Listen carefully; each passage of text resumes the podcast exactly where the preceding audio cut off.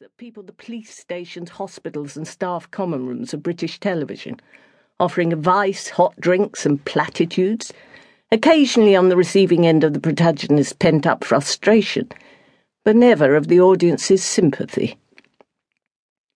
Although this provided work in a profession where employment was scarce, it had also bound her hand and foot to mediocrity, requiring her only to do what she could not reasonably mess up rather than stretching her to new and unpredictable heights of theatrical achievement.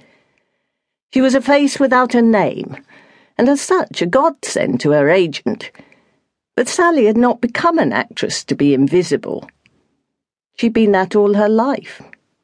Acting was to be her way out. Only she knew that. A reputation for reliability had followed her into her private life, or perhaps it was the other way round. Either way, she was considered a useful shoulder to cry on, and had unknowingly come to enjoy her role as confessor comforter, though the advice she dispensed was frequently spiked with acid and very rarely acted upon.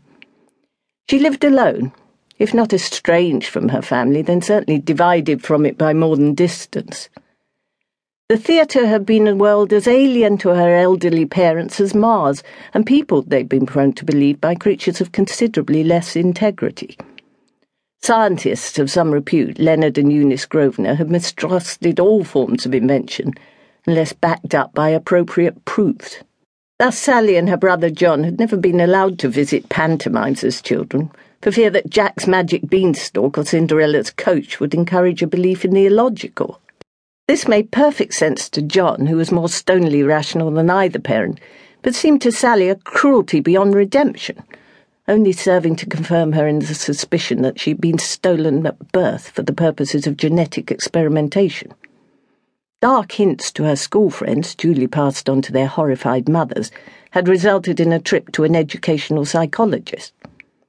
Sally had been pronounced sane but over imaginative, leading to the removal of the television set and its rapid replacement with 15 volumes of A Child's Guide to Natural History Despite this, or more probably because of it, she had plunged headlong into a world of fantasy and make believe which no amount of ecological summer schools or family outings to Dungeness had managed to erase. In adulthood, her alienation had become more marked, with John following his father into chemical research, marrying his sponsor's daughter, and settling down to rear the next generation of skeptics. Sally had tried to show proper interest, particularly after her parents died, but John was too much his father's clone to let the legacy fade, and her efforts to seduce her plummy little nieces with gifts of conjuring sets and fairy tale cassettes had met with hooting derision from the infant purists. Contact had inevitably lessened, and Sally, though disappointed at first, now found that she preferred her freedom and the occasional company of those she liked to regular visits from those she ought to like. Was, however, a state not reached without a certain amount of heart searching. For whatever their views on its chemical properties, her parents had always insisted that blood was thicker than water. She let herself into her flat. The answer phone was resolutely unblinking. The second poster brought nothing but circulars. She opened the fridge and extracted a bottle of wine. The phone rang. Sally? It was Colin Max. Colin, yes, hello. I can't take no for an answer.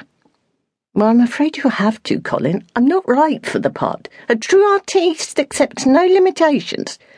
Well, this one does. I cannot do the can-can. I have never been able to do the can-can, and short of a miracle, I never will be able to do the can-can. What's more, to be perfectly frank, Colin, I'm not at all sure it's right for Iphigenia in Aulis.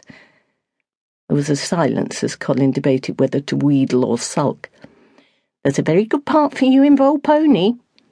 Sally sighed. I don't mind being in the chorus. I have absolutely no objection to that. it's just I've passed the age where I can split my body into three pieces for the sake of welcoming someone else's son back to Thebes. Maria's had to pull out. Oh? Yes, yeah, she finally got her date for her abortion. If you can't do it, we may have to cancel. Poor Maria, is she all right? Oh, as far as I know. I'd have asked Kirsty, but she'd never learned the lines in time. But she was all right in Pericles.